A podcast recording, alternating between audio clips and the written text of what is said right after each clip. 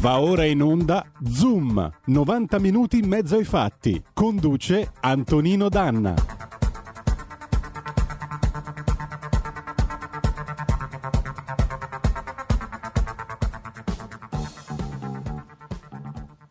Amiche e amici miei e non dell'avventura, buongiorno. Siete sulle magiche, magiche, magiche onde di R P L. Questa è naturalmente Zoom. Io sono Antonino Danna e oggi cominciamo la nostra trasmissione di questo eh, mercoledì ventuno ottobre, l'anno di ben poca grazia duemilaventi, con una notizia che Giulio Cainarca ha anticipato mentre parlava con l'ottimo Carlo Cambi. Io ve la leggo. È un'ANSA che è stata battuta alle dieci e ventitré, quindi poco più di eh, quattordici minuti fa. In questo momento il governo lavora a un protocollo sulle linee guida che fissino le regole comuni da seguire per le misure contenute nelle varie strette anticontagio decise da ogni singola regione. Il documento stabilisce dei criteri generali che servono a coordinare i territori in accordo col governo stesso e quanto si apprende da ambienti del Ministero delle Autonomie. Prosegue infatti senza sosta la corsa del virus SARS-CoV due in Italia, con nuovi casi che, tendo, che riprendono a salire dopo il calo del weekend e la curva dei ricoverati che continua a impennare. Si intravede però un piccolo segnale in controtendenza: cala il rapporto tra nuovi positivi e tamponi eseguiti, che si attesta al sette virgola cinque per cento contro il nove virgola quattro per cento di lunedì. Intanto arrivano le varie misure restrittive. Comunque un appello arriva dal Ministro della Salute Roberto Speranza, che ha parlato ieri sera. Lavoriamo giorno e notte, ha detto alla sette, per evitare il lockdown, ma i numeri dei prossimi giorni non sono scritti in cielo, dipendono dalle misure. Serve quindi porre rimedio nel più breve tempo possibile e chiede alle persone di fare uno sforzo per evitare spostamenti inutili, uscite inutili. Ognuno tragga le sue conseguenze. Do un saluto a Giulio Cesare Carnelli in regia, il nostro condottiero delle magiche, magiche, magiche onde di R P L. Grande Antonino, è sempre un piacere farti regia. Grazie, onorato di poter condurre questa picciola barca, per dirla con il nostro Dante, in mezzo ai marosi dell'etere radiofonico. Permettetemi di fare un po' il trombone. E vabbè, le notizie sono quelle che sono, speriamo di non deprimerci, anzi, come dice il buon Elton John nel millenovecentosettantasei, "Don't go breaking my heart", non mi spezzare il cuore. Vai Giulio Cesare.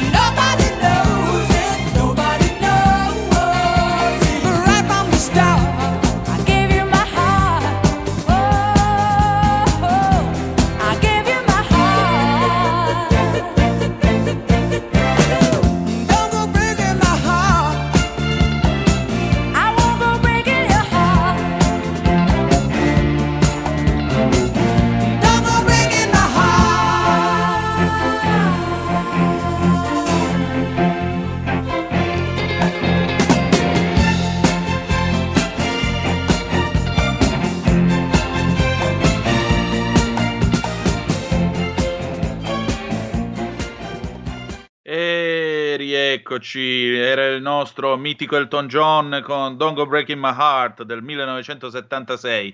Siete sempre sulle magiche, magiche, magiche onde di R P L, questo è sempre Zoom, io sono Antonino Danna. Ho il piacere di avere al telefono con noi, d'ora in poi il mercoledì eh, avremo il piacere di avere con noi Paola D'Amico, collega del Corriere della Sera, che è l'amica degli animali, ci racconterà un po' eh, il mondo della natura, il mondo degli animali e così via. Paola, ci sei? Ci sono, ciao Antonino, salve a tutti i vostri radioascoltatori, buona giornata. Buongiorno, allora Paola con una certa ironia, giustamente oggi comincia, vista la stazza del conduttore, a parlare di cetacei, prego. Abbiamo pensato che ci bilanciamo, perché invece io sono leggermente sottopeso. A posto, perfetto. No, cioè, era, se, se ci sposassimo tu non saresti la mia metà, ma credo il mio quarto, forse. Meraviglioso, per fortuna che non ci possono vedere. No, l'idea era Bene. di parlare della, di, dei cetacei, perché noi abbiamo, mm. siamo una, una terra, l'Italia, che è ospite, diciamo, nei propri mari questi animali spettacolari che sono un po' il risultato, diciamo, della, eh, che arriva da, da, da altri tempi, perché non, non ci sono animali mammiferi così grandi eh, nella, sul nostro pianeta come appunto le balene, i capodogli. Mm. Ecco, e, e, tra l'altro l'Italia appunto è santuario di alcuni di questi cetacei, perché la Liguria esatto. è terra di avvistamenti di balene, o mi sbaglio?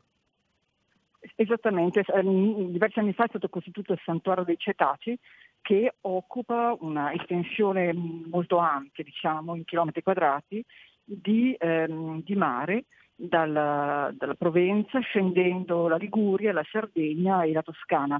È una zona protetta, sono ottantasettemila chilometri quadrati, quindi veramente una grande fetta di mare. E qui ci sono sei, Capodogli, Grampi, Delfini Comuni, Stenelli, Tursiopi, Piettisi e la Balenottera Comune.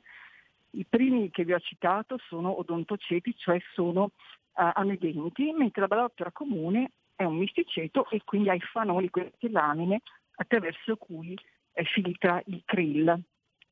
Mm. Penso che molti sapranno Ogni... cos'è il krill, se si va nel mare a largo d'estate, per esempio, si può vedere brillare la superficie del mare ed è il krill appunto che viene, eh, si vede eh, nella, nella rifrazione con, con luce la notte.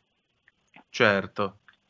Ci ecco. sono moltissimi avvistamenti, voi avete anche sentito notizie sugli animali feriti, no? Quest'estate soltanto sono arrivati alla conta di centoquarantatré ehm, cetacei feriti, identificati, perché ognuno di loro è fotoidentificato, quindi si sa quando si incontra una balena come si chiama quella balena. Io anni fa ho adottato un capodoglio Nicola perché ehm, l'avevano identificato dopo trent'anni prima e l'hanno rivisto trent'anni dopo. Sono i perché vivono tantissimo, hanno una vita veramente certo. meravigliosa sott'acqua, e quindi ho fatto l'adozione di Nicola, questo capodoglio trovato proprio nel, nel santuario.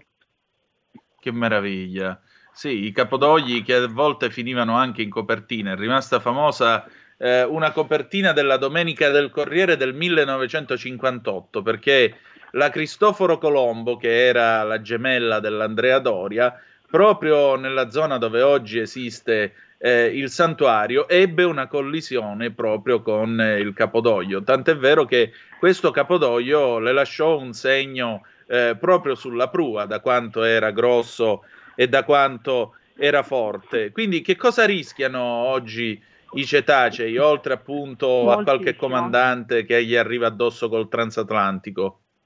Moltissimo, rischiano veramente moltissimo. Tra l'altro è capitato di vedere arrivare nelle, nei porti della Liguria eh, navi con davanti, diciamo, sulla prua schiantata uno di questi animali.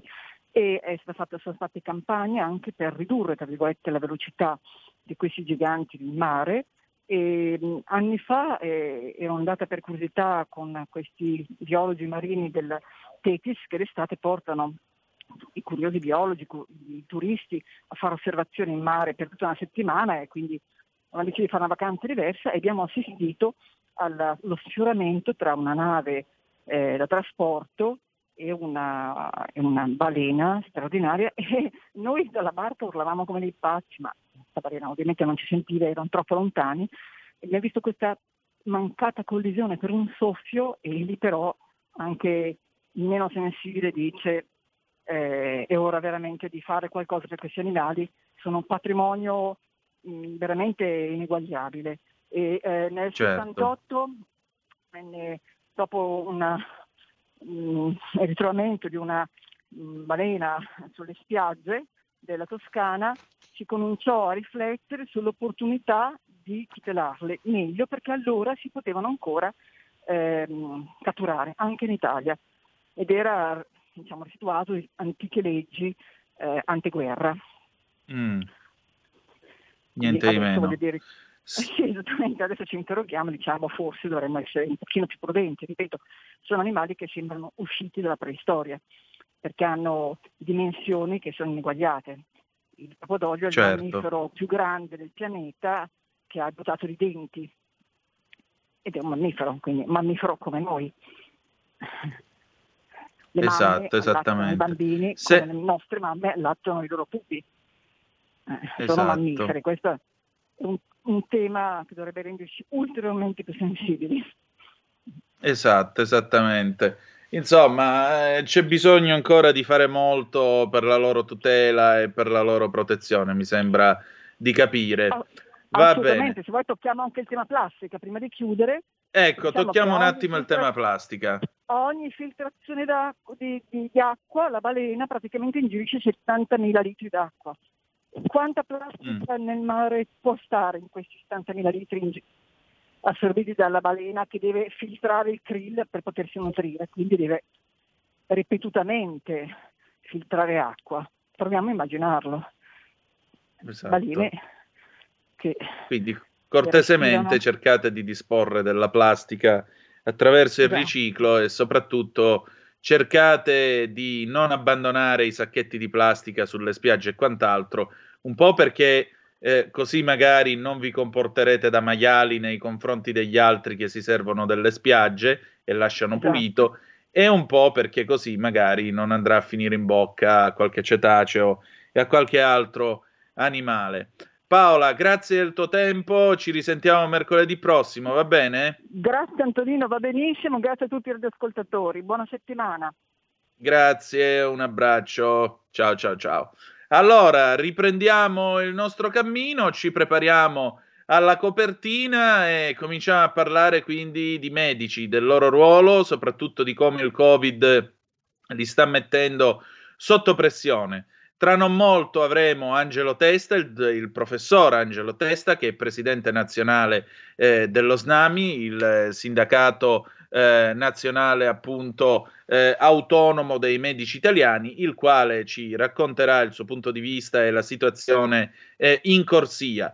Prima però, naturalmente, la colonna sonora ci aiuta a introdurre Eh, tutto quello di cui parleremo nella copertina, e poi avremo il faccia a faccia dopo le undici. Alle undici e venti apriremo il telefono, tra l'altro, a tutti voi, così potrete tranquillamente intervenire e dire la vostra.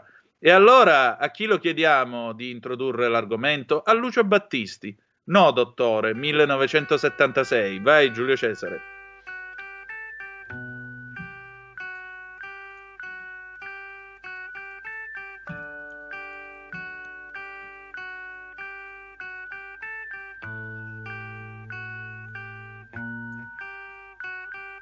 No, dottore, per favore, non è urgente, non è niente,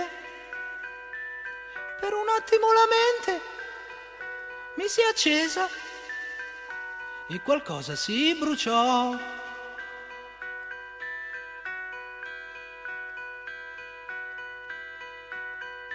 Il mio nome, il cognome, l'indirizzo, dica il prezzo. Stia tranquillo, non son pazzo. Questa cosa è ormai chiusa e ripetersi non può. Oh no. Mm-hmm.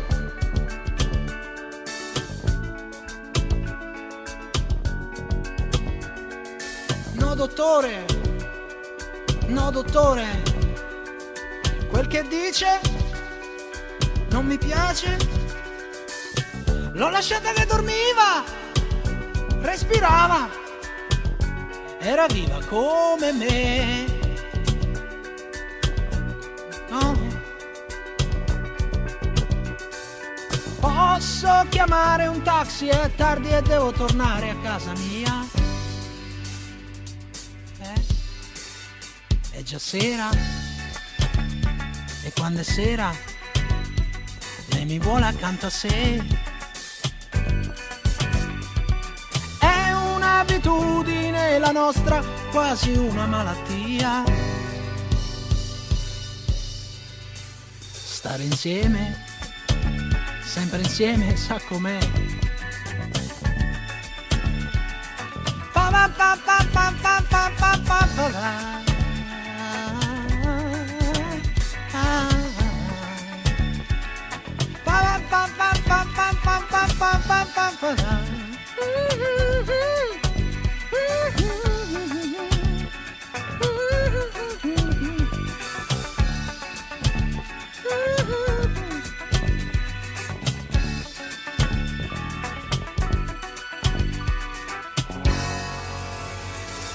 No dottore, non è vero, sono rinchiuso, io rinchiuso, ma è un abuso, lei è un pazzo, lei è un pazzo, un pazzo è.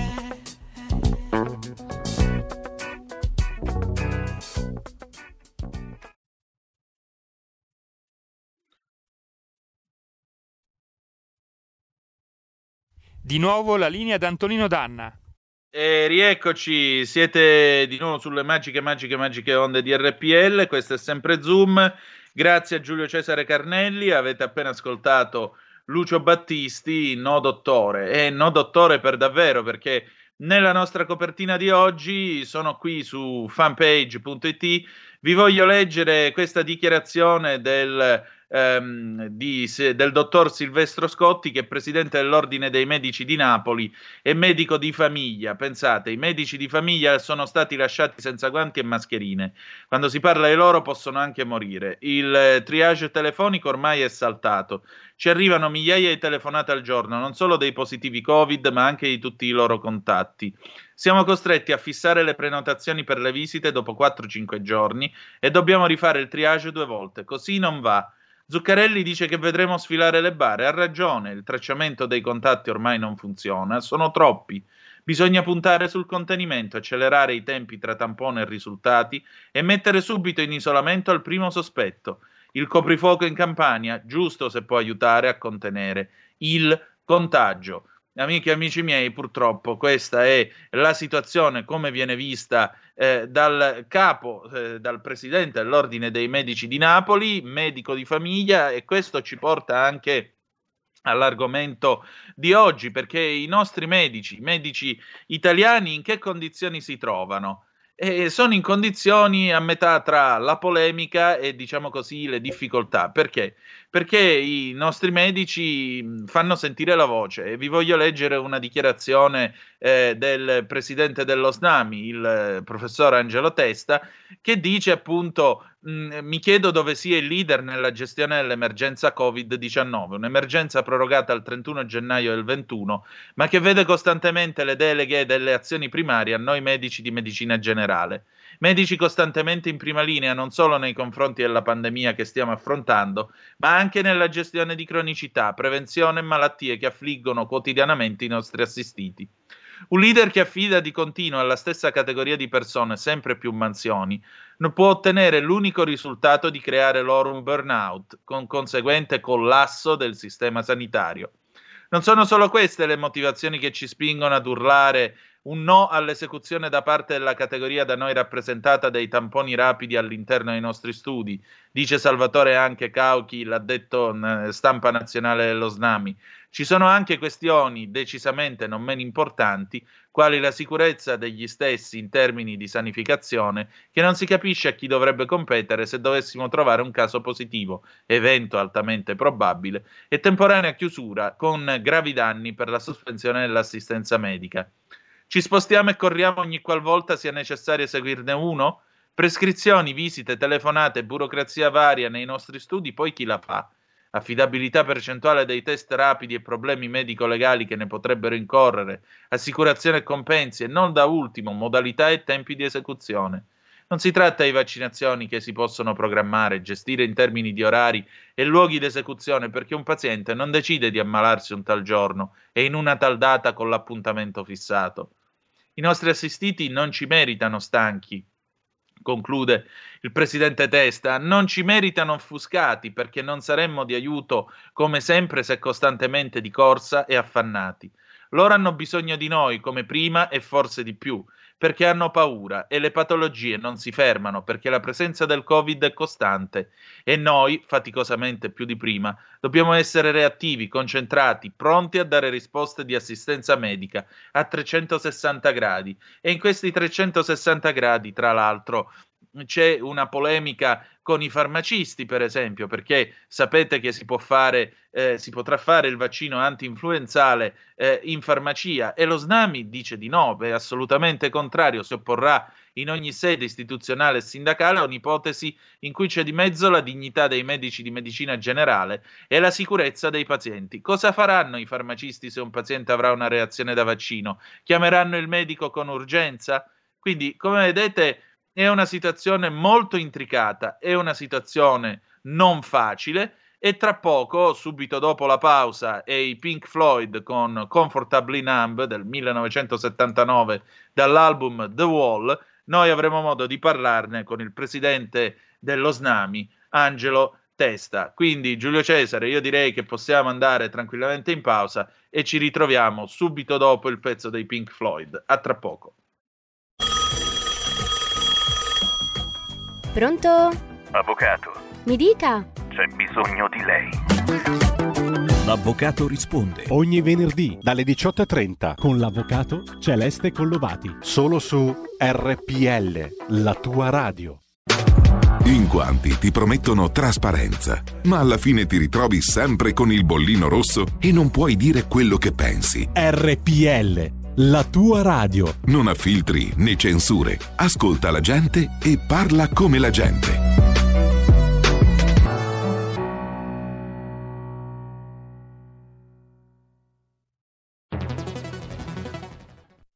Il futuro appartiene a chi fa squadra. Le radio italiane si uniscono per giocare la partita da protagoniste. Nasce l'app Radio Player Italia. centoquaranta stazioni in una sola rete. Scegli la tua preferita e ascolta il suono perfetto del digitale. Gratis, senza registrazione, senza interruzioni. Compatibile con tutti i device. Le notizie, la compagnia, la musica scelta da chi la ama, la conosce e la vive. Scarica Radio Player Italia. Il futuro batte con la radio nel cuore.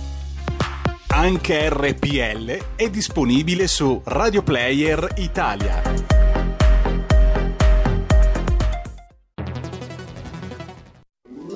Stai ascoltando R P L, la tua voce libera, senza filtri né censura. La tua radio.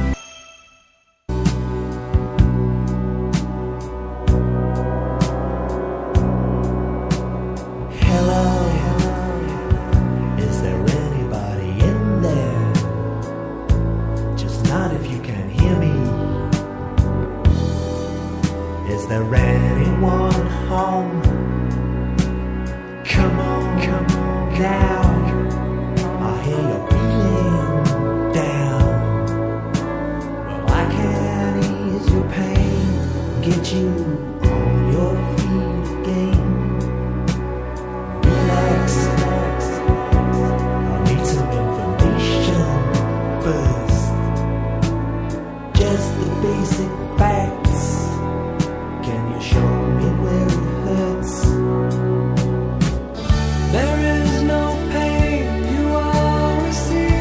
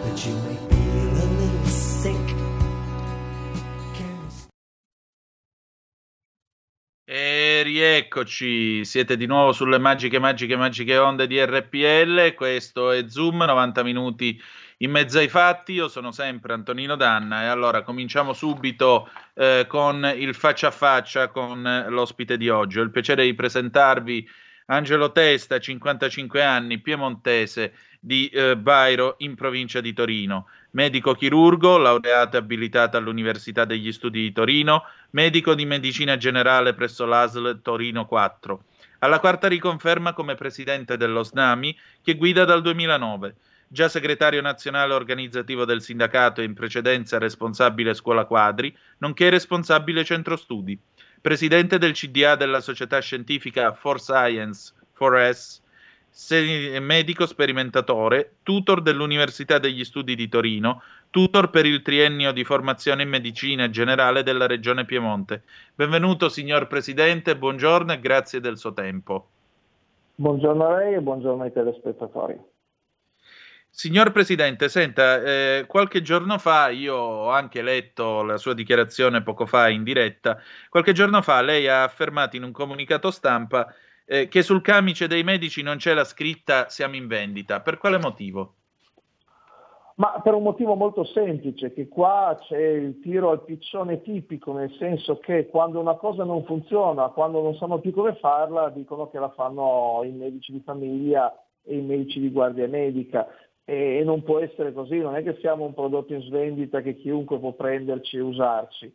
Eh, sembra che il medico in generale non faccia nulla dal mattino alla sera e quindi a un certo punto chiunque gli affidia qualcosa, e soprattutto è legato a una situazione dove chi dovrebbe programmare non conosce assolutamente l'attività lavorativa del medico in generale, altrimenti non farebbero di queste dichiarazioni. Certo, chiaramente. Senta, eh, in questo momento quanto carico di lavoro c'è addosso ai medici e soprattutto, secondo lei, la sua categoria è pronta a reagire a questa seconda ondata del Covid? Guardi, il, il carico di lavoro è enorme perché è, è aumentato e si è diversificato, quindi al, al normale lavoro che avveniva tutti i giorni, quindi la cura del cronico, tutta la parte certificativa, la parte burocratica che è enorme sulla medicina in famiglia, è eh, crollato, come su tutto il mondo sanitario, non solo sul nostro, ma noi vediamo il nostro, è crollato il Covid. Ora, in questo momento noi ci troviamo con pazienti cronici, cioè quella che era la normale attività che già assorbiva otto dieci euro al giorno, più tutta la parte Covid, tutta la parte legata al problema tamponi, che è una cosa enorme e, e ricade sul medio di famiglia, perché poi, essendo il primo accesso al Servizio Sanitario Nazionale, è quello che affronta la, la prima ondata. Poi noi abbiamo un grosso problema ora delle vaccinazioni antinfluenzali, che eh, già portano via negli anni normali una quantità di tempo notevole. Quest'anno, con il distanziamento legato sempre alla patologia eh, da Covid, si complica ancora di più. Poi ovviamente quest'anno, e giustamente dico, più persone si vorranno vaccinare degli anni precedenti. C'è il problema legato al numero di vaccini, che ancora oggi in molte regioni non siamo partiti, non sappiamo bene quale sarà la provvigionamento. Quindi tutto questo crea quel marasma che poi porta tutti i giorni sulla televisione tutte le problematiche che ci sono. Quindi il nostro lavoro, passiamo tempo al telefono a visitare, a dare l'appuntamento, a cercare sul portale se il paziente è stato caricato, a vedere il tampone, a risentire quello che deve fare il tampone di controllo. Cioè è un lavoro che è diventato eh, direi quasi impossibile. E poi c'è ancora chi ci vuole caricare altre cose, e io non lo so, perché il giorno è fatto di ventiquattro ore e poi penso per tutti. Certo, a proposito di tamponi, lei addirittura ha parlato di schizofrenia. Sì, sì, siamo schizofrenici, perché addirittura adesso eh, il Ministero ha deciso che i tamponi devono fare i medici di famiglia. Ora, posto il tempo per farli, ma dove li facciamo? Dentro i nostri studi? Allora non si conosce l'attività del medico di famiglia, perché lo studio del medico di famiglia normalmente, tolto alcune particolari eh, situazioni, è all'interno di condomini, è all'interno dell'abitazione stessa del medico. Lei pensi se eh, oggi un medico in una grande città che ha lo studio dentro un condominio comincia a fare i tamponi, quindi su e giù per l'androne, su e giù per l'ascensore ci saranno dei, dei pazienti che, se vanno a fare il tampone, normalmente o stanno male o hanno avuto dei contatti con un positivo, quindi sono potenzialmente infetti. Lei pensi quanto ci mette un'assemblea di condominio a bloccare questa cosa? Ma giustamente dico, perché quegli studi non sono nati e non sono studi dove fare questo tipo di attività. Sono studi che sono nati dove la gente andava perché aveva eh, il raffreddore, perché aveva mal di schiena, perché aveva il diabete, aveva l'ipertensione, e sono strutturati in quel modo. Non si può in quattro quattro otto far diventare lo studio del medico di famiglia un ambulatorio medico dell'A S L. Eh, quindi questa è la follia di voler dare. Poi, tolto che eh, bisogna trovare il tempo, bisogna trovare il modo. Noi non abbiamo ancora avuto eh, in buona parte delle regioni le mascherine, i guanti, le tute che abbiamo fornito noi come sindacato, grazie anche alle donazioni ricevute da aziende private.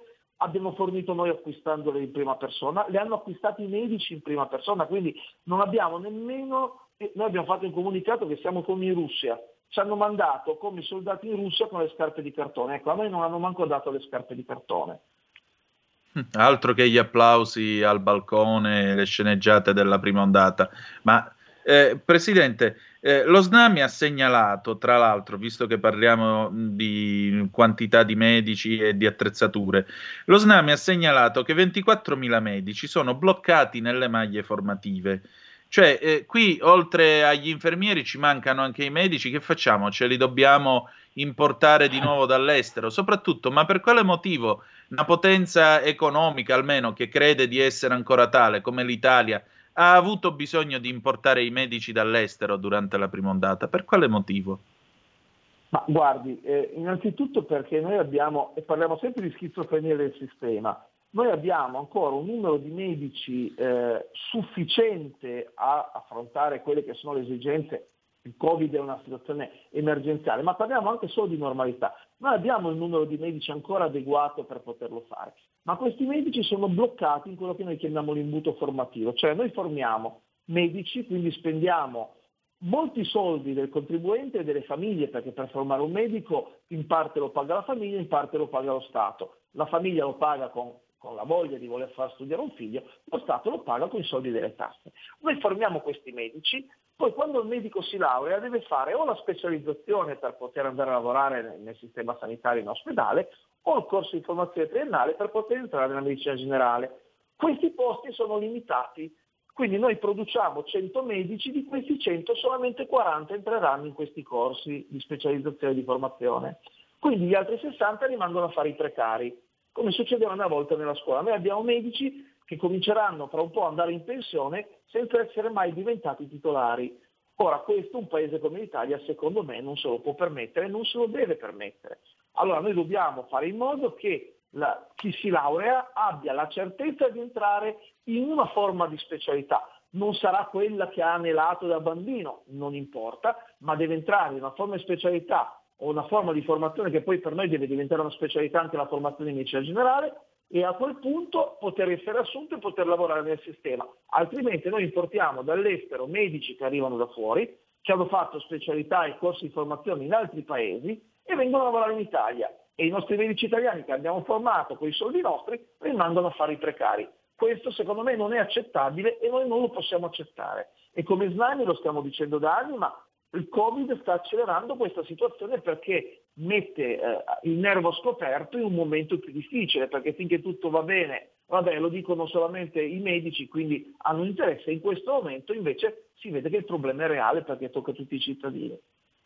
Ecco, appunto, lei diceva eh, medici che restano a fare i precari a vita, oppure fanno... Eh, se mi posso permettere di indicarle un, in- un esempio, una provocazione, oppure fanno come il professor Luigi Camporota da Catanzaro, che si è laureato a Catanzaro e poi se n'è andato a lavorare a Londra, dove è finito nell'equipe che si è occupata eh, di curare Boris Johnson, che sarebbe il, pres- il premier del, del Regno Unito. Cioè, se fosse rimasto a Catanzaro, probabilmente oggi forse gli sarebbe toccato, con un colpo di fortuna, fare il medico condotto in qualche paese della provincia, ma non altro. Quindi eh, io ricordo che no, ci si spellava è... dicendo l'eccellenza italiana. L'eccellenza italiana è se Camporota lavora in Italia e Johnson viene a curarsi in Italia, non il contrario. Guardi, o mi sbaglio? Dica, dica. L'eccell- l'eccellenza italiana è in tutti i settori, perché poi l'eccellenza, adesso lei ha fatto l'esempio di una, una persona eh, con sì. una grande competenza, che quindi, ma l'eccellenza è anche il semplice medico di famiglia che lavora nel paesino e che fa un lavoro eh, fondamentale. Le, le faccio un esempio. Se il medico di famiglia che lavora nel paesino non sa far bene il suo lavoro, se fosse il grande professore che fa quello, non lo saprebbe fare perché fa un altro lavoro. Quel sistema lì è una tessera importante che salta. Se in guerra eh, un generale viene mandato in trincea non riesce a fare il suo lavoro. Se non c'è la trincea, se non ci sono quelli della prima linea che fermano le ondate, non, non, non si può. Allora noi abbiamo le prime linee che vengono sguarnite, noi abbiamo in questo momento la medicina generale, che è la prima linea che voglio ricordare che è fatta dai medici di famiglia, dai medici con tendenza assistenziale, dai medici dell'emergenza centodiciotto, dai medici delle U S C A. Questi sono medici, in parte tutto quelli delle U S C A centodiciotto e così, più giovani, gli altri sono tutti più anziani, molti stanno scappando. Una volta i medici facevano causa allo Stato per restare oltre i settanta anni, adesso come possono a sessantadue sessantatré anni scappano. Noi abbiamo pagato il più alto tributo di sangue. Se lei va a vedere i, i morti della prima ondata dei medici, la maggior parte sono medici di famiglia. Ora, noi non possiamo accettare che qualcuno dica non stanno facendo niente e facciamo di fare di più, perché se non facevano niente mi devono spiegare perché sono morti e mi devono spiegare perché io non conosco nessun grande professore primario che sia morto o che si sia ammalato. Allora, se questo fosse l'assioma vorrebbe dire chi non si, chi non si ammala non lavora. Tutti hanno lavorato, però... Io sono stufo di sentire i vari professori, i vari virologi che stanno tutto il giorno in televisione dando notizie che sono contrapposte uno con l'altro, eh, che già noi eh, che siamo medici e quindi siamo dei tecnici a volte fanno sorridere. Io immagino il povero cittadino che si sente dire non c'è nulla, c'è tutto, non capisce più niente e alla fine sceglie a capocchia quello che viene in mente. Noi dobbiamo lavorare tutti insieme, non si può ribaltare tutto sulla medicina generale, la medicina generale c'è, è presente, sta lavorando, fa il suo lavoro e in più fa anche il Covid. Se noi continuiamo a ribaltare addosso e a poi a togliere a pezzi per darle alle farmacie che non sono medici, allora qua c'è qualcosa che non funziona. Io devo andare a fare un lavoro che quasi non è medico perché è più infermieristico e la farmacia gli danno il lavoro medico. È schizofrenia. Qui la mano destra non sa quello che fa la sinistra. E in un momento come questo, che la destra non sa quello che fa la sinistra parlando di mano, eh, certo. a me preoccupa, a me preoccupa.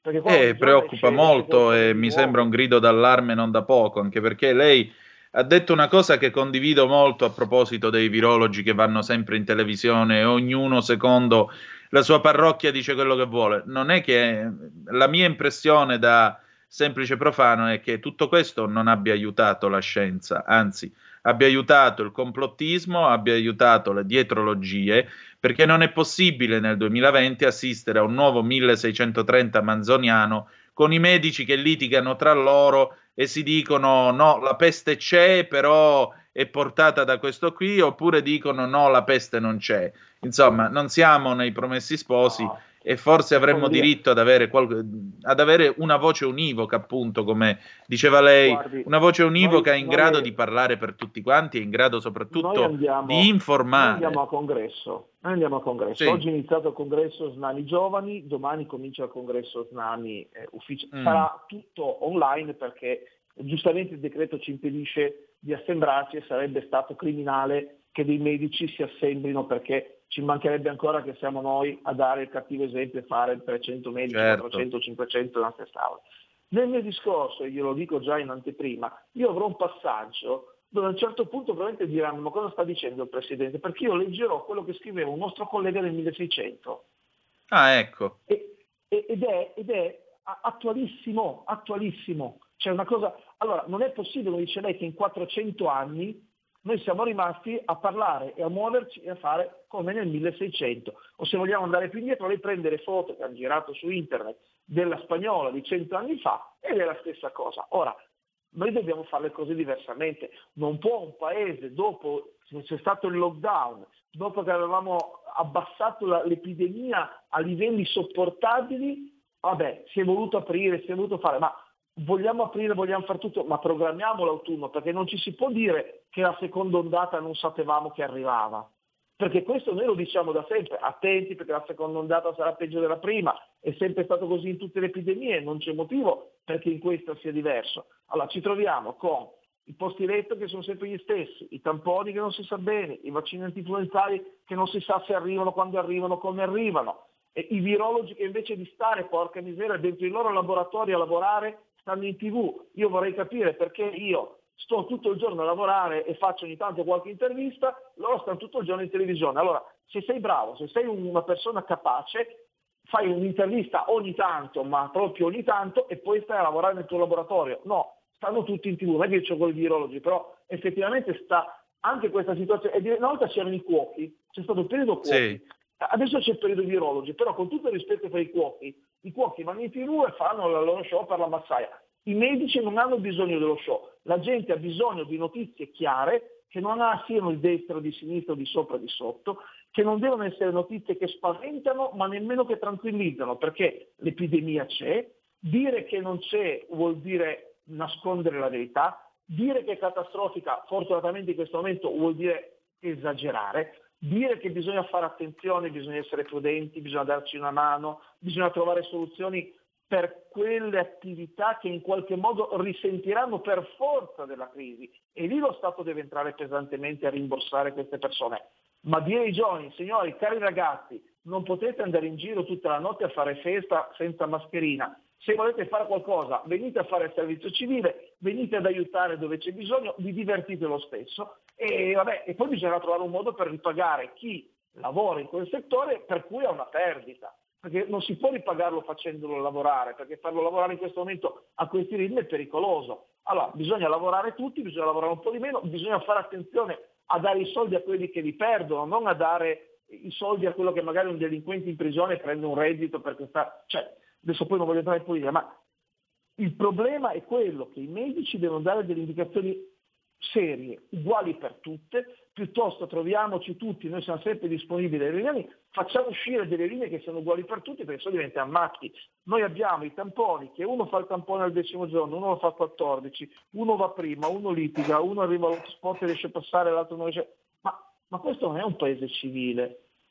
Il paese civile è diverso, secondo me. Il paese civile in un momento così ha delle regole precise che tutti in più o meno rispettano, ci può essere un po' di latenza, ma qui siamo alla follia. E siamo no, ma anche perché, sopra. Presidente, la domanda che mi viene in mente a sto punto è: ma in mano a chi stiamo? Cioè, poi diventa anche un insulto alla sua categoria, che diamine, perché poi bastano queste sceneggiate a gettare, non dico discredito, ma quantomeno un po' di diffidenza nei confronti di chi invece si fa il mazzo, se mi passa l'espressione, lavorando, come diceva lei, in laboratorio e facendo il suo mestiere onestamente. Eh certo, eh certo. Poi, poi non, ci sono dei momenti che ha ragione uno, ha torto l'altro, ma io continuo a dire la discussione scientifica va fatta nell'ambito scientifico, dove se io dico una castroneria c'è un mio pari che può ribattere la mia castroneria. Non posso andarla a fare in uno studio televisivo o radiofonico dove l'interlocutore non è un mio pari e quindi può darmi ragione o darmi torto a seconda se io sono più o meno simpatico o se faccio salire o scendere lo share. Condivido, condivido. Fra, fra eh, pre- dica, dica, Presidente. Decisi- poi si porta la decisione che tutti insieme si è deciso essere quella giusta. Se non abbiamo esatto. capito niente dobbiamo dire non abbiamo capito niente, perché non c'è da vergognarsi a dire che non capiamo niente. Se abbiamo capito, esatto. Noi in questo momento, faccio ancora un passaggio, oggi Arcuri sul Corriere dice i medici di famiglia devono curare la gente a casa e non devono farla arrivare all'ospedale. Ora, io vorrei capire perché noi non abbiamo un protocollo validato a domicilio, noi abbiamo solamente l'eparina da dare, la, l'antipiretico per la febbre e l'antibiotico. Fatto quello, a casa non abbiamo nient'altro, non che in ospedale ci sia di più, ma in ospedale c'è delle strutture. Nessuno con la febbre trentotto viene mandato dal medico di famiglia in ospedale, nessuno. Forse qualcuno scappa perché ha paura e va in ospedale perché, perché ha paura, ma quello non è che possiamo sparare alla gente perché va in ospedale. Noi a casa trattiamo tutti, però poi non è che tutti sono eh, come Berlusconi e, e Benvenza, che è stato bene, che ha avuto il professore che è andato a mezzanotte a casa a prenderlo, a portarlo, a fare un attacco e, fa- e tenerlo in ospedale. Perché io sfido anche Zangrillo ad andare a prendere tutti i malati a casa a mezzanotte, portarli in ospedale, fargli un attacco e ricoverarli, perché se io mando un, un paziente all'ospedale con trentotto e mezzo di febbre, la casa non gliela fanno, perché non hanno la struttura. Allora, anche qui non bisogna far passare la linea che vai, ti fanno l'attacco, ti ricoverano, ti fanno l'ultimo farmaco e esci. Purtroppo non è così, le cose stanno diversamente. Quelle sono eccellenze, è ovvio che ci sono delle personalità che hanno del, delle possibilità visuali e hanno delle situazioni diverse, ma il cittadino a casa, noi lo teniamo a casa, lo curiamo a casa, fortunatamente molti non hanno bisogno di andare in ospedale, ma quelli che arrivano in ospedale non è mai per colpa della medicina generale che non l'ha curato, è perché uno si è spaventato ed è scappato in ospedale, ma questo è umano. Forse anch'io mm. se mi spavento corro in ospedale se, perché, e sono un medico, cioè io posso capire se uno che, che non è medico dice Dio, muoiono tutti, mi dicono che stanno morendo tutti, io ho la febbre, muoio anch'io. E se io gli dico certo. no, stai tranquillo perché ci sentiamo tutti i giorni, ti ho, ti ho visto, ti ho visitato, ti ho messo le medicine giuste, c'è il decorso che deve fare, stai tranquillo, e quello magari sta tranquillo, magari no, però da lì a dire che dobbiamo tenere tutti a casa, no, dobbiamo dare la possibilità a chi ne ha bisogno di essere ricoverato e chi non ne ha bisogno di stare a casa. E questa esatto. deve essere la soluzione, non dire tutti a casa, tutti in ospedale, non è una guerra fra il territorio e l'ospedale. La guerra è contro il Covid. Se noi non siamo tutti insieme contro la malattia, vince la malattia. Ma questo mi sembra... Ha ragione. Io, noi non abbiamo più avuto guerre, no? In Italia da settanta anni. Ma se c'è una guerra dobbiamo combatterla tutti insieme, perché se uno tira a destra e uno tira a sinistra facciamo la guerra civile. Eh, non mi sembra la cosa... Poi fra i due litiganti chi gode il virus? Noi dobbiamo... Il territorio c'è, è attento, l'ospedale fortunatamente c'è, è attento. Io dico bisogna fermare queste spinte, eh, non c'è nulla, c'è tutto, non c'è nulla, c'è tutto, va tutto bene, va tutto male. Cioè siamo in un momento critico, dobbiamo, la politica purtroppo è quella che è perché è disorganizzata, è in lite, non, non c'è un, eh, forse avere, avere una politica più unita in questo momento sarebbe stato utile, ma non, non può unirla al Covid, o perlomeno avrebbe dovuto ma non l'ha fatto e quindi eh, noi abbiamo ministero che tira da una parte, regioni che tirano dall'altra. Non si capisce, a volte ci sono dei, dei decreti di uno che vanno contro quelli dell'altro e il medico si trova in mezzo. Io perdo più tempo tutte le mattine a leggere i vari D P C M, le varie circolari regionali per capire cosa fare.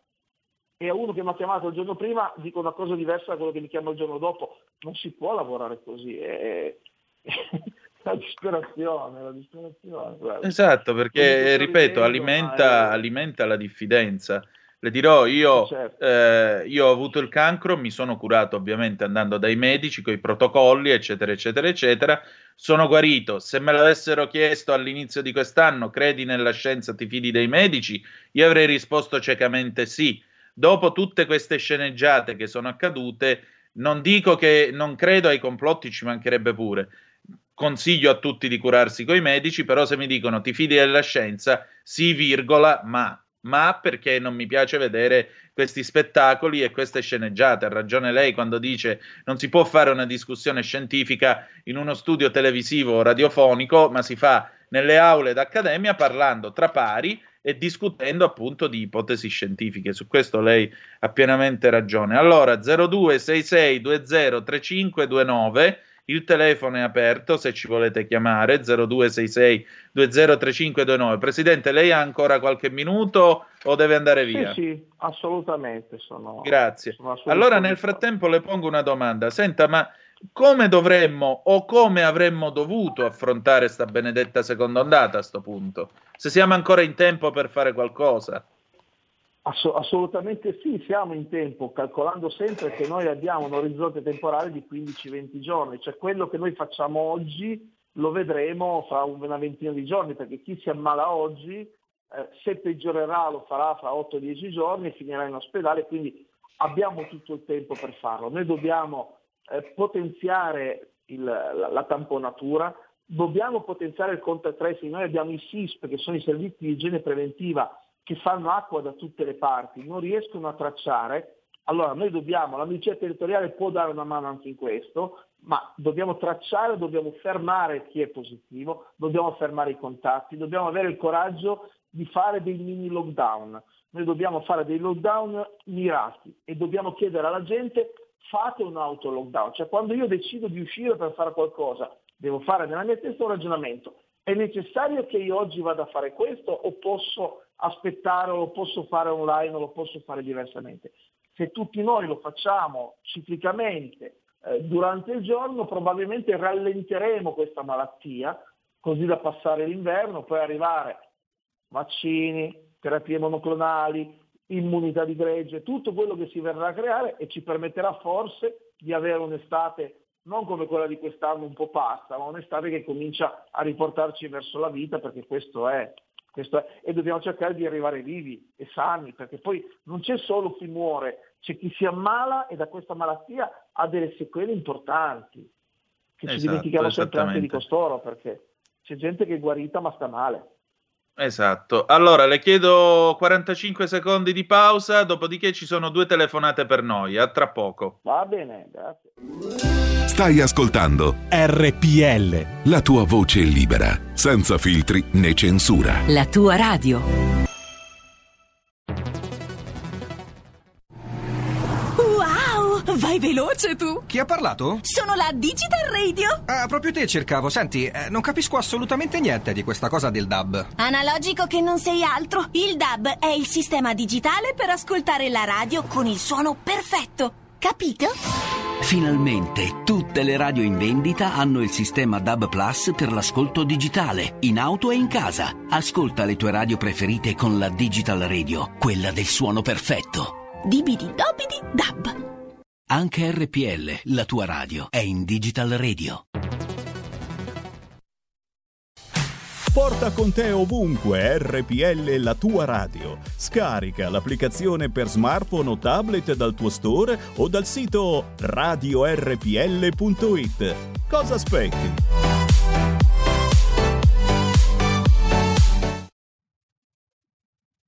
E rieccoci, siete di nuovo sulle magiche, magiche, magiche onde di R P L. Questo è Zoom, abbiamo con noi Eh, il presidente dello SNAMI, con noi il professor Angelo Testa. E allora professore, eh, di nuovo allora, con pronto. Noi un attimo, perché abbiamo due telefonate. Andiamo con la prima. Pronto? Chi è là?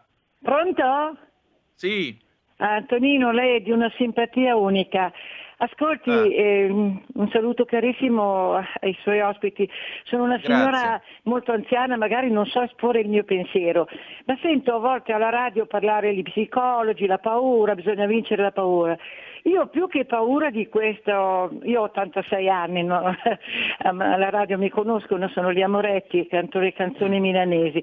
Io ho il terrore, ah, il terrore di andare in ospedale, mentre quando lei mi ha detto prima hanno male, vanno all'ospedale, invece il mio terrore è proprio quello di, ad... devo fare, sono breve, scusate se non so esporre bene le cose, devo fare degli esami tipo colonscopia, così. Il mio terrore è di andare a fare questi esami in ospedale. perché quando vai lì, quando vai nell'ospedale adesso, i tuoi, mia figlia per esempio non può più venire a trovarmi, e poi se prendo anche quella malattia lì, dall'ospedale non esco più, quello mi terrorizza. Invece se ci fossero, e io ho anche un bravo medico che viene a casa, ti cura e può curarti, io preferirei starmene a casa perché non sono sicuri quegli ambienti lì. E a proposito di paura, mi sembra normale aver paura, preferirei morire nel mio letto bella tranquilla che in un letto di ospedale, che poi anche nel mio cortile sono arrivati a casa le ceneri, non li hanno visti più, scusate sono un po' lucubre, vi ascolto per radio, avrò esposto male le mie cose, ma così capirete qual è la paura di un anziano, di andare in ospedale. Buona giornata e grazie per la vostra trasmissione e la mia radio Padania, che se non ci fosse lei guai a Dio. Grazie. Eh, seconda telefonata, pronto, chi è là? Pronto, buongiorno, uh, sono buongiorno. Marisa, telefono dalla Brianza e volevo sì. esprimere il mio parere su, sulla qualifica dei medici. Cioè io so, sì. sono fuori gioco, però penso che per uno che ama la medicina essere medico, medico di base dovrebbe essere il massimo dei sogni, perché il medico di base si occupa di tutte le malattie, mentre lo specialista si occupa solo di una malattia e quindi va avanti tutta la vita a occuparsi solo di quella malattia. Poi il medico di base dovrebbe, lo sto dicendo perché secondo me dovrebbe essere pagato forse anche di più di un professore, io la penso così, mm. eh, dovrebbe essere il punto di riferimento di tutta una famiglia. Una volta quando eravamo piccoli era così, invece adesso ormai il medico di base è rimasto solamente quello che ti manda dal, dallo specialista, e questo è molto triste come cosa, trovo. E per quanto la paura, non sono solo, i, non sono solo gli anziani che hanno paura di andare in ospedale, sono anche i giovani che hanno paura di andare in ospedale, perché c'è l'impressione che entrando all'ospedale sai quando entri e non sai se uscirai, e questo è molto triste. Grazie, ciao. Grazie a lei. Presidente, insomma, mi pare che eh, qui sia più che un grido di dolore, un grido di terrore. Dall'altro lato però si pone anche l'accento sul ruolo e la qualifica dei medici, perché l'altro argomento che viene introdotto a questa telefonata è come crede che cambierà allora la professione dopo il Covid. Pronto? Abbiamo perso il professore, lo richiamiamo ah. subito. Ok, richiamalo okay. subito okay. che così. Pronto? Insomma, ed è... Pronto? Professore, Pronto? C'è? Sì, eh, sì, sì eh, mi sentivo bene, ma non mi sentivate. Ah. No, dicevo, la, la, la signora, sicuramente le due signore hanno messo un po' il dito nella piaga, eh, tutti hanno paura di andare in ospedale, e la medicina di famiglia. La medicina di famiglia è stata trasformata negli anni, è stata trasformata pesantemente mh, da, da, da varie, varie situazioni, soprattutto la, la tecnologia che ha portato molto l'ospedale avanti sui esami tecnologici, e chi è invece rimasto fuori eh, deve continuare a visitare e lavorare come si faceva prima. Sicuramente il medico di famiglia è un medico diverso a seconda anche di dove lavora. Voi pensate a un medico metropolitano o un medico che lavora in una zona rurale, in un paese di montagna, fanno due lavori completamente diversi. Do ragione alla signora che è un gran bel lavoro, io lo volevo fare da piccolo e sono riuscito a farlo da grande, io lo faccio in un paesino molto piccolo di, di, di poche centinaia di abitanti in mezzo alla campagna, e sicuramente noi diamo tutto quello che possiamo, poi per carità, ognuno sbaglia. Secondo me però il Covid sta trasformando anche la nostra attività, perché ci vogliono mettere sempre più dentro grandi strutture e poliambulatori, dove vanno poi a snaturare quella che è la nostra eh, relazione col cittadino, che è il nostro paziente, con la fam- il medico di famiglia, cioè quello che ti conosce, quello che ti prende da bambino e ti porta fino a quando eh, sei anziano. E quella è la parte romantica e bella, che andrà sicuramente unita in qualche modo in un connubio col passare degli anni e del tempo. Eh, vediamo. Ora cerchiamo di svicolare questa malattia e arrivare alla primavera tutti il più possibile sani e in buone condizioni. In questo diamoci una mano tutti, se ci diamo una mano noi, i pazienti, i giornalisti, i politici, forse ce la facciamo. Bisogna mettersi tutti di buona volontà. Noi ci siamo, aspettiamo tutti gli altri. I pazienti sicuramente sono con noi, perché eh, sono quelli che rischiano di più, assieme a noi. Anch'io quando ho detto paziente rischio, e certo. quindi eh, dobbiamo cercare di star bene in questo periodo per quanto possibile. Poi abbiamo la grossa problematica delle malattie stagionali che arriveranno. Cioè io ho Chiaro. il terrore, tra virgolette, come c'era il cittadino della scuola, io ho il terrore quando comincerà l'influenza. Perché a quel punto mm. le febbri, capire, febbre da influenza, sempre da Covid, e per questo motivo che stiamo dicendo anche vaccinatevi per l'influenza. Poi anche lì ci scontriamo contro il muro, che poi a volte non abbiamo abbastanza vaccini o non li abbiamo in tempo. Certo. Due telefonate per noi. Pronto, chi è là? Sono io. Sì. Buongiorno, eh, buongiorno a tutte e due. Allora, Grazie. Io volevo dire questo sui medici famiglia. Ma lei le sembra normale che adesso per andare da un medico bisogna telefonare, non da adesso, eh, almeno il mio è da anni, poi a casa non vengono più. Se devo, io sono una che ha una malattia cronica, praticamente dico una cosa, ho telefonato venerdì sera e ho messo addirittura un biglietto dentro nella, nel, nel coso delle lettere per avere una risposta, e non mi ha chiamato. E qui a Cremona, io sono di Cremona, non è solo così il mio medico, ma quasi tutti. Allora per fare una visita bisogna telefonare, se è una, vi- una visita urgente a casa non vengono più, se vuole una ricetta, che magari una deve avere un medicinale urgente, non si sa quando può fare questa ricetta. Io dico che i medici di base non sono più come una volta, perché io ho avuto almeno fino a, a un anno e mezzo fa, due o tre medici, però quando avevo di bisogno mi venivano a casa, mi facevano le iniezioni se dovevano farle. Adesso invece io cosa devo fare? Devo correre al pronto soccorso quando magari la trovo una marea di ammalati. Io poi che devo, ho una malattia che non posso entrare in ospedale perché non ho più eh, difese immunitarie, quindi io dei medici veramente ne parlo malissimo, perché non è più il medico della mutua come c'era quando eravamo bambini, o come il mio che ho avuto due, fino a due anni fa. Adesso per andare dal medico c'è da mettersi le mani nei capelli. Buona giornata.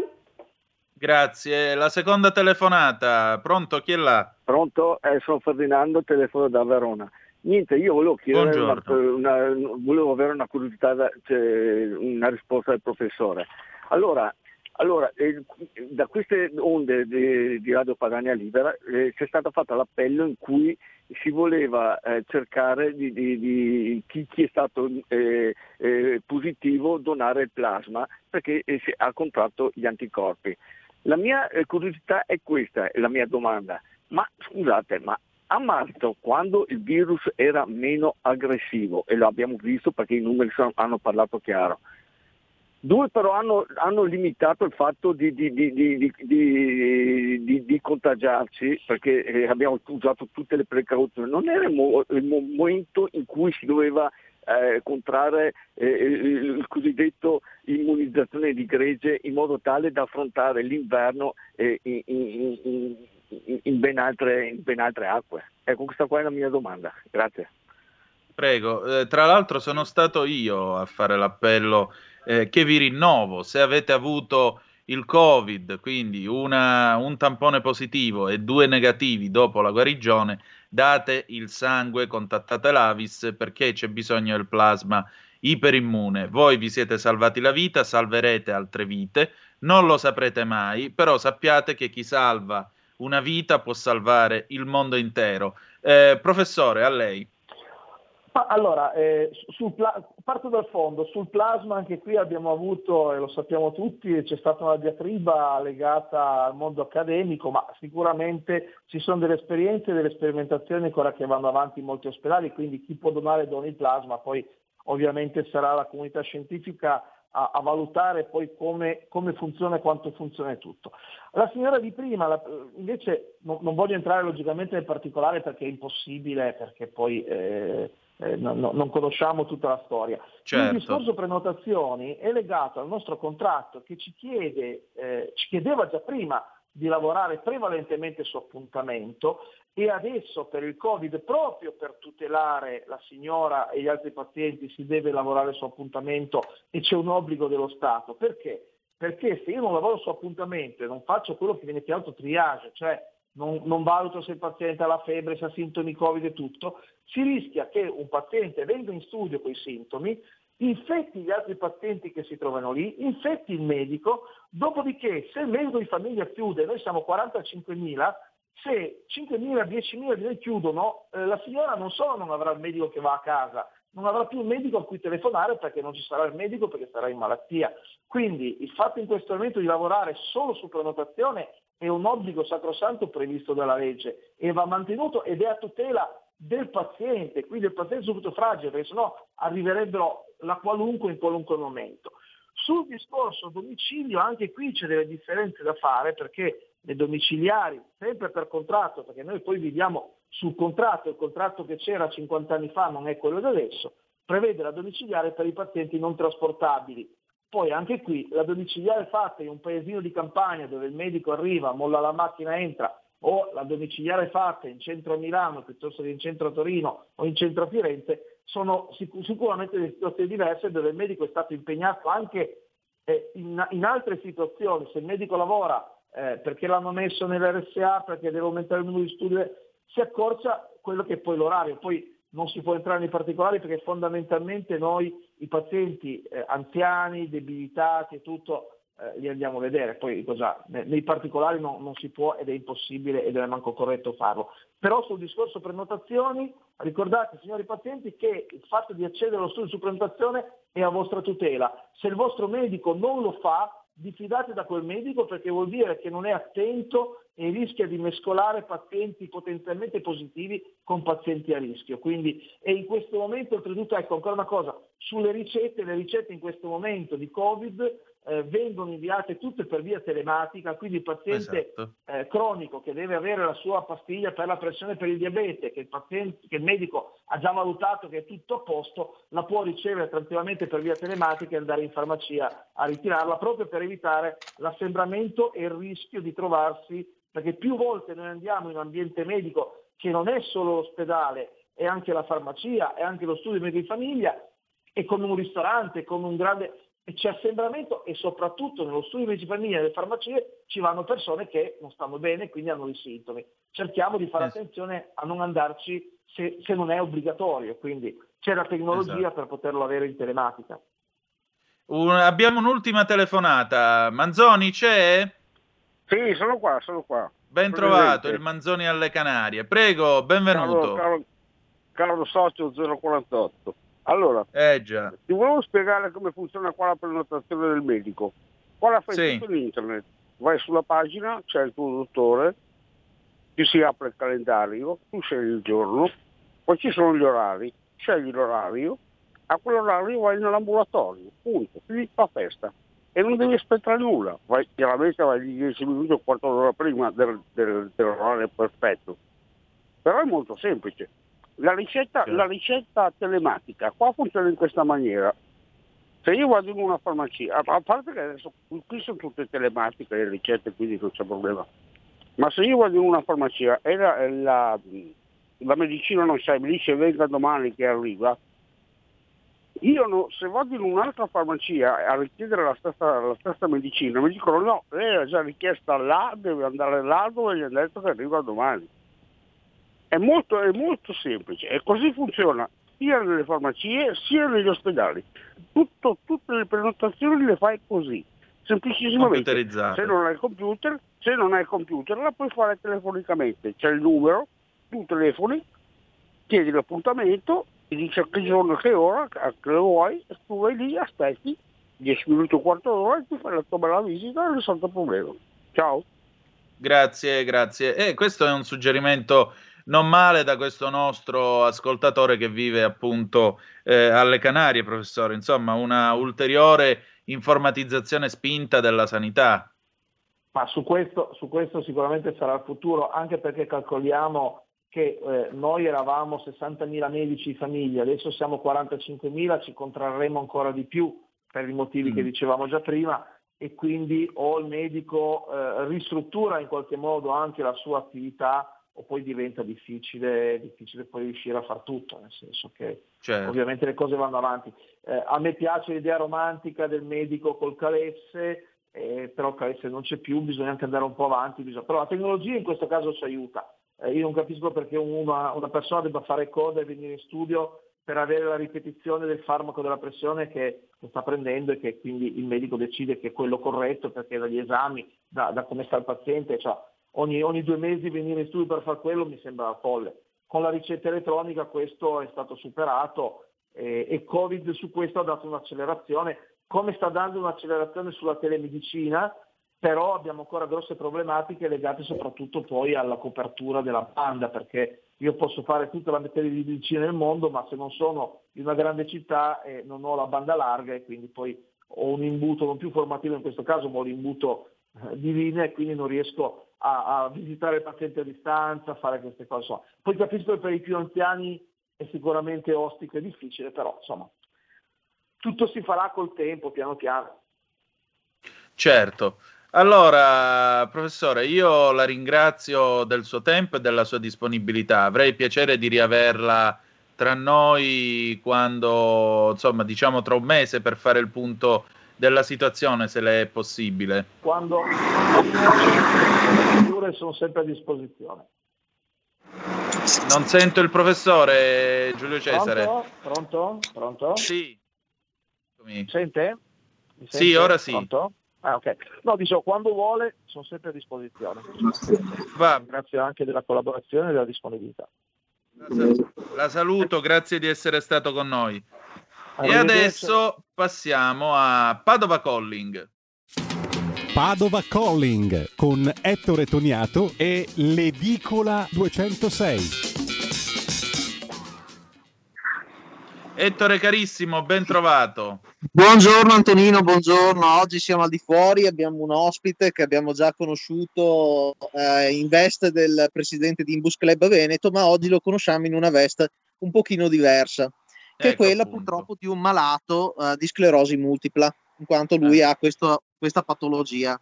Ed è qua un attimo per illustrarci meglio che, co- che cosa hanno dovuto passare in pratica durante il periodo Covid, eh, le persone che hanno una patologia comunque degenerativa. Certo. Buongiorno, buongiorno. Carissimo. Buongiorno, buongiorno. Allora, buongiorno. Ci racconta un po' com'è la vita con la sclerosi multipla al tempo del Covid. Con la sclerosi multipla al tempo del Covid non è, non è, non è stata semplice, perché... Eh, Una delle, uno dei nostri grossi problemi come malati di sclerosi multipla, che è una malattia autoimmune degenerativa, cioè che è peggiorativa nel tempo, che provoca rigidità, nel caso mio personale agli arti inferiori, i miei colleghi di patologia, possono, ci sono mille effetti, perché ogni sclerosi multipla è personale. Mi tolgo gli occhiali perché si stanno appannando. Prego, prego. E co- cosa c'è stato? All'inizio una confusione, eh, su, noi, abbiamo, noi assumiamo immunomodulatori, quindi il, perché la sclerosi multipla è causata da il nostro sistema immunitario che è fuori controllo, comincia ad aggredire la nostra mielina. La mielina praticamente è il rivestimento, l'isolante del, del, dei tessuti o cerebrali o del midollo spinale. E pertanto la, la, viene trattata con, eh, con immunomodulatori che servono a tenere a bada il sistema immunitario. Chiaramente noi abbiamo dei sistemi immunitari che sono, che vanno, se, se ipotizziamo con un motore, anziché andare a quattro cilindri vanno a due. Certo. E quindi davanti a una epidemia come il Covid c'erano molte incertezze, ma siamo a rischio, non siamo a rischio. Ci sono arrivate direttive da parte dei rispettivi scle- centri di sclerosi multipla, alcune anche abbastanza contrastanti, e ci siamo attenuti un po' alle regole di base di tutti quanti con, con la, l'epidemia del Covid. Il problema però qual è stato? Eh, per il malato di sclerosi multipla è fondamentale fare fisioterapia, potersi muovere nel, nel, nell'ambito delle proprie cap- possibilità, vedere anche altre persone per tenere su il lato psicologico, perché è una malattia che ha dei forti effetti sulla psiche, eh, possono esserci casi di depressione anche dovuti agli immunomodulatori stessi che vanno a deprimere il sistema immunitario. Si sa che quando non si sta bene e si ha il sistema immunitario sotto attacco non si è neanche di buon umore.